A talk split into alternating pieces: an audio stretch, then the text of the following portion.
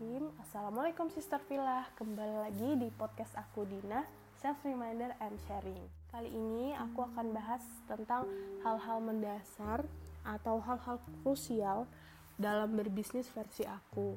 Jadi akhir-akhir ini aku uh, baca Terus dengar sharing dari teman-teman pebisnis. Mereka itu yang walaupun udah sukses yang terlihatnya wow gitu udah gede bisnisnya gitu kan udah rame udah dikenal dan banyak ratusan ribu follower gitu. Tapi perjuangannya di balik itu tuh masih terus berlanjut. Kalau di media sosial sih nggak kelihatan gitu.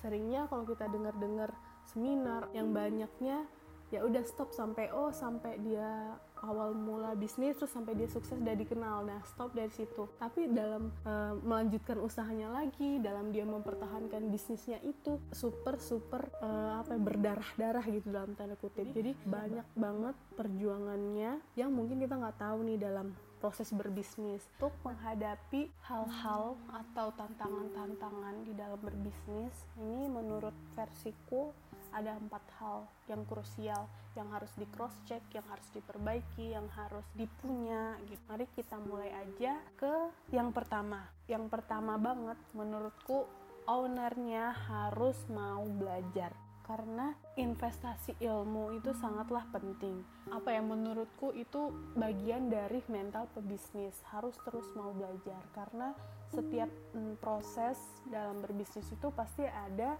uh, tantangannya, pasti ada masalahnya yang harus kita cari tahu dan itu kita belajar dari siapa pun gitu, mau dia baru mulai bisnis atau dia udah lama juga hajar aja. Dan itu tuh harus yang harus mental yang kita punya, mental mau terus belajar. Nah, hati-hati kalau sudah merasa nyaman, kondisinya udah nyaman nih udahlah cukup gitu nggak mau bertanya nggak mau sharing dan itu bahaya banget. Kita tuh ilmu kita kalau sendirian itu kayak minimalis. Uh, kalau kita udah ngerasa gitu tuh langsung deh langsung cari tambahan ilmu lagi itu mau ikut uh, apa nih belajar apa ya mau sharing sama siapa ya mau diskusi sama uh, teman yang mana ya gitu. Jadi kita dapat masukan lagi jadi review-review uh, ilmunya lagi dan uh, masih banyak lah pasti manfaatnya dalam uh, proses belajar itu. Aku pribadi pun pernah merasakan kayak kondisi yang nyaman kondisi oh udah cukup. Tapi ternyata itu malah jadi uh, apa ya kayak bumerang gitu.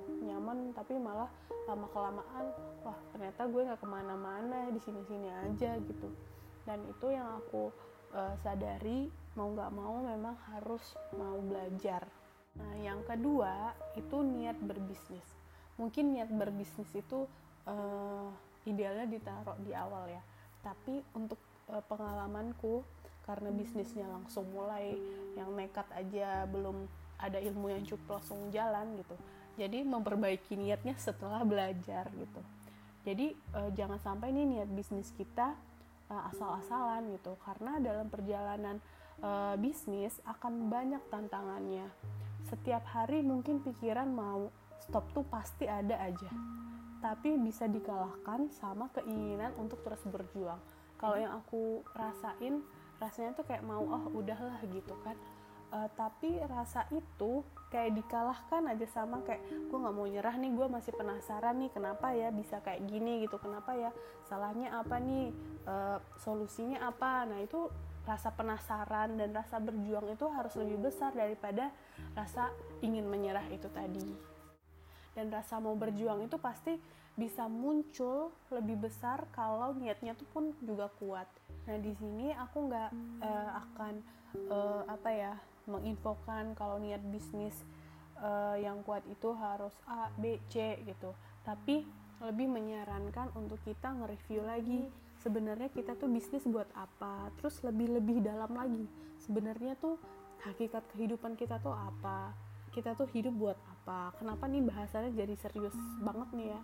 Tapi memang kalau kita sadari lagi bisnis itu hanya kegiatan yang kecil lah yang ada dalam hidup kita. Masih banyak kewajiban-kewajiban yang harus kita lakukan sebagai uh, individu, sebagai istri, sebagai nanti ibu atau sebagai anak. Terus misalnya di sosial gimana, kewajiban-kewajiban itu sangat banyak. Dan bisnis itu hanya sebagian kecilnya dan itu pun bisnis itu sebenarnya juga pilihan nggak wajib nggak wajib kan semua orang bisnis gitu. Aku pribadi dulu awal bisnis pasti dong maunya ya udah mau dapetin uh, nilai uh, penghasilan sekian gitu. Tapi lama kelamaan lama kelamaan belajar ternyata itu tuh sangatlah niatnya sangatlah pendek gitu. Sementara hidup kita ini sebagai muslimah atau sebagai muslim tentu setiap detik sekecil apa pun kegiatan yang kita lakukan di dunia itu harus kita konversi nih ke akhirat. Ke akhirat kita akan bawa apa ya gitu. Dengan kegiatan yang kita lakukan ini kita akan akan dapat pahala apa enggak ya gitu. Nah itu tuh hal yang penting menurutku. Kita sebagai muslim juga pasti yakin semua itu akan ada hisapnya nanti di akhir akhir gitu. Jadi tinggal kita pikir dan belajar lagi nih bisnis kita bisa ada hisap pahala nggak ya? Atau malah jadi hisap dosa? Misalnya kalau misalnya menjalankan bisnisnya ngelanggar syariat atau misalnya asal-asalan tanpa ilmu jadi terjebak dari apa?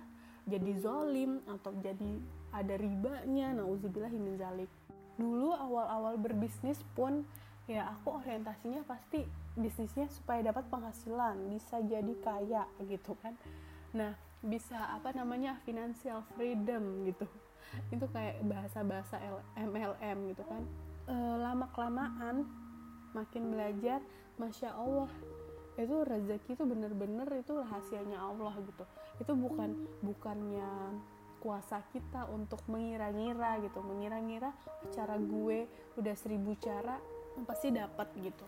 Kayak tadi aku juga baru lihat poster di Instagram Vicky Muamalah Kontemporer yang kalimatnya uh, itu kalimatnya Ustadz uh, Firanda uh, waspada terhadap perkataan tiada usaha yang mengkhianati hasil. Yang aku alami juga karena kita tuh nggak bisa menerka-nerka atau meng, apa namanya memastikan bahwa hasil hasilnya nanti sesuai nih sama ikhtiar kita karena banyak banget yang ngerasain bahwa rezeki itu bener-bener pintunya tuh rahasianya Allah gitu. Mau kita bikin usaha sebanyak apa atau misalnya lakuin seribu cara tapi dapat rezekinya di pintu lain itu bener-bener rahasianya Allah. Jadi fokus kita ya cuma ikhtiar uh, yang kita kuasai aja di hadapan mata tuh apa gitu. Kita juga jangan menyempitkan niat berbisnis itu sendiri. Misalnya cuma cari penghasilan atau misalnya uh, kita karyawan kita mau uh, waktunya lebih fleksibel gitu kan. Percayalah kalau bisnis pun waktunya mungkin fleksibel tapi jadi 24 jam mikirinnya mikirin bisnis. Saking fleksibelnya kapan aja jadi kerja gitu. Jadi niat bisnisnya bisa kita review lagi nih bisnisnya tuh buat apa sih? Bisa nggak ya bisnisnya jadi wasilah kita ngumpulin pahala? Karena memang hidup itu ya terbatas. Kalau kita kewajiban kita tuh banyak selain bisnis. Kalau misalnya kewajiban yang lain malah keteteran karena bisnis nah itu juga salah. Jadi kewajiban yang utama uh, kita harus lakuin. Terus bisnisnya misalnya buat uh, apa namanya menebar manfaat buat nambahin pahala juga harus kita lakuin gitu nah itu kan harus punya niat yang kuat. Ini uh, sharing-sharing juga nih dari uh, teman-teman uh, yang berbisnis. Kadang mereka ya bisa syiar juga ke karyawannya. Apalagi misalnya banyak karyawannya yang tulang punggung keluarga. Ngebayangin nih orang orang-orang atau karyawan-karyawan yang super banyak apalagi karyawannya ada yang tulang punggung keluarga kepala keluarga. Nah itu memikirkan wah mereka itu jadi wasilahnya lewat uh, usaha ini gitu kan. Dan ya itu salah satu niat untuk terus tetap bertahan dalam proses berbisnis. Nah yang ketiga yang aku juga alami itu adalah konsep bisnis. Jadi konsep bisnis yang harus jelas nah ini tadi ber apa namanya nyambung juga sih sama niat gitu. Nah dulu aku mulai bisnis juga asal-asalan aja asal-asal mulai gitu kan. Da dari coba-coba aja dari reseller baju sampai bikin brand sepatu di tahun 2011 itu. Tapi ternyata pas aku alami 2011 sampai 2012 itu bisnisnya masih nggak jelas. Jadi nggak jelas arahnya masih coba-coba. Jadi learning by doing aja gitu. Nah ternyata akhirnya lama kelamaan aku jadi dapat ilmu baru lagi bahwa ternyata bisnis pun ya kita harus hati-hati nih ngejualin barang gitu. Dulu eh, akhirnya di tahun 2000 akhir 2012 aku stop nih stop dulu nih bisnisnya. Jadi selama 2013 itu aku vakum tapi tetap eh, cari-cari ilmu ikut ikutan kelas atau camp-camp gitu. Jadi kenapa aku melakukan hal itu karena waktu itu aku pernah ikutin um, apa namanya tuh fashion fashion show. Sebenarnya sih mini fashion show doang. Cuma di situ uh, fase fashion show-nya ya kan ada fase bercampur nih bercampur antara eh, laki-laki uh, dan perempuan. Perempuannya jalan terus diliatin ada penontonnya laki-laki. Nah itu kan uh, itu masuk kategorinya kan ada tabarucnya gitu pada saat mini fashion show itu aku dapat berasa dapat teguran. Karena waktu itu sepatunya langsung apa namanya talinya kalau nggak salah ya talinya itu lepas gitu. Jadi uh, si modelnya itu untungnya pas uh, masih gladi resik masih latihan. Tapi dari situ aku udah dapat uh, teguran gitu. Karena pada saat itu aku sebenarnya udah tahu sih maksudnya udah belajar belajar tentang sebenarnya penampilan muslimah itu seperti apa sebaiknya juga dijaga. Nggak hanya kerudung sama gamisnya aja tapi apa aksesorisnya juga ada tempatnya.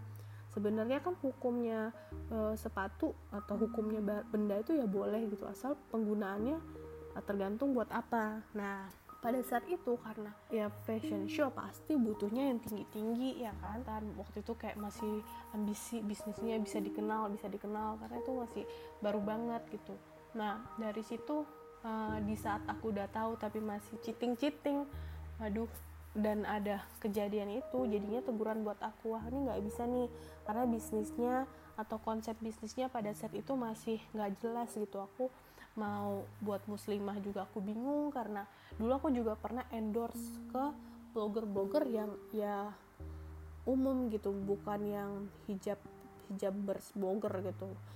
Jadi uh, masih belum jelas banget nih arahnya. Sepatunya itu mau apa mau desainnya kayak gimana.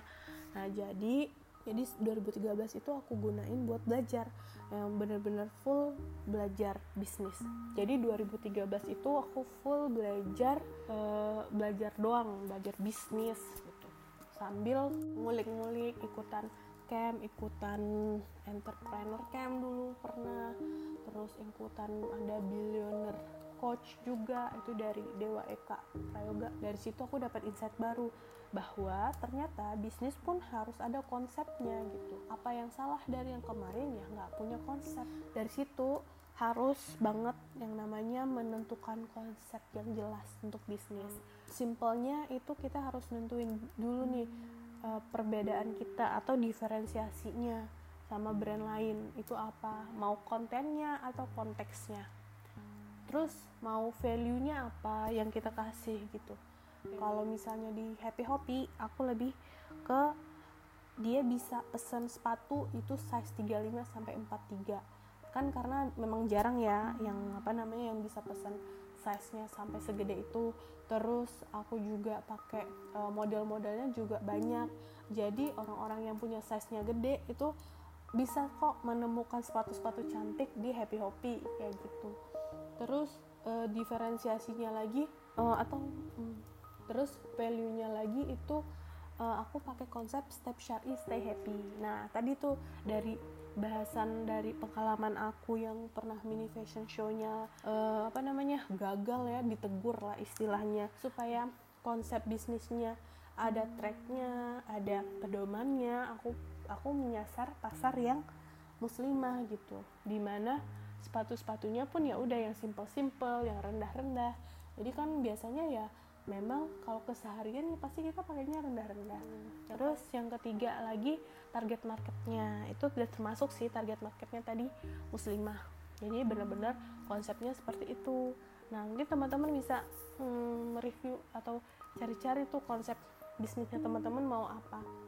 Dari tiga itu value-nya harus ada diferensiasinya apa terus target marketnya uh, yang jelas gitu. Nah ini juga kalau mau lebih panjang sih bisa diteruskan atau didetailkan lagi kayak uh, bisnis model kanvas ini banyak sih di YouTube YouTube itu bahas tentang bisnis model kanvas gitu. terus yang keempat nih yang terakhir sarannya adalah kita harus stay persistent. Jadi kayak apa ya istiqomah gitu. Kita ya. harus bener-bener ya nikmatin prosesnya sabar dan terus belajar tadi. Kalau gagal coba lagi terus terus gitu.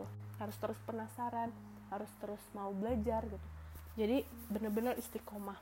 Terakhir kan terus juga minta tadi minta petunjuk lagi minta petunjuk terus sama Allah.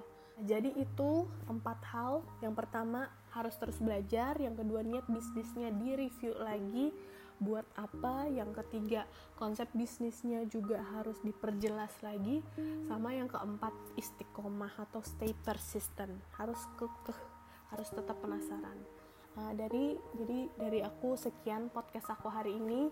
Semoga ada manfaatnya dan mudah-mudahan kalau ada ada kesempatan lagi kita sharing-sharing selanjutnya. Mohon maaf juga kalau ada kekeliruan.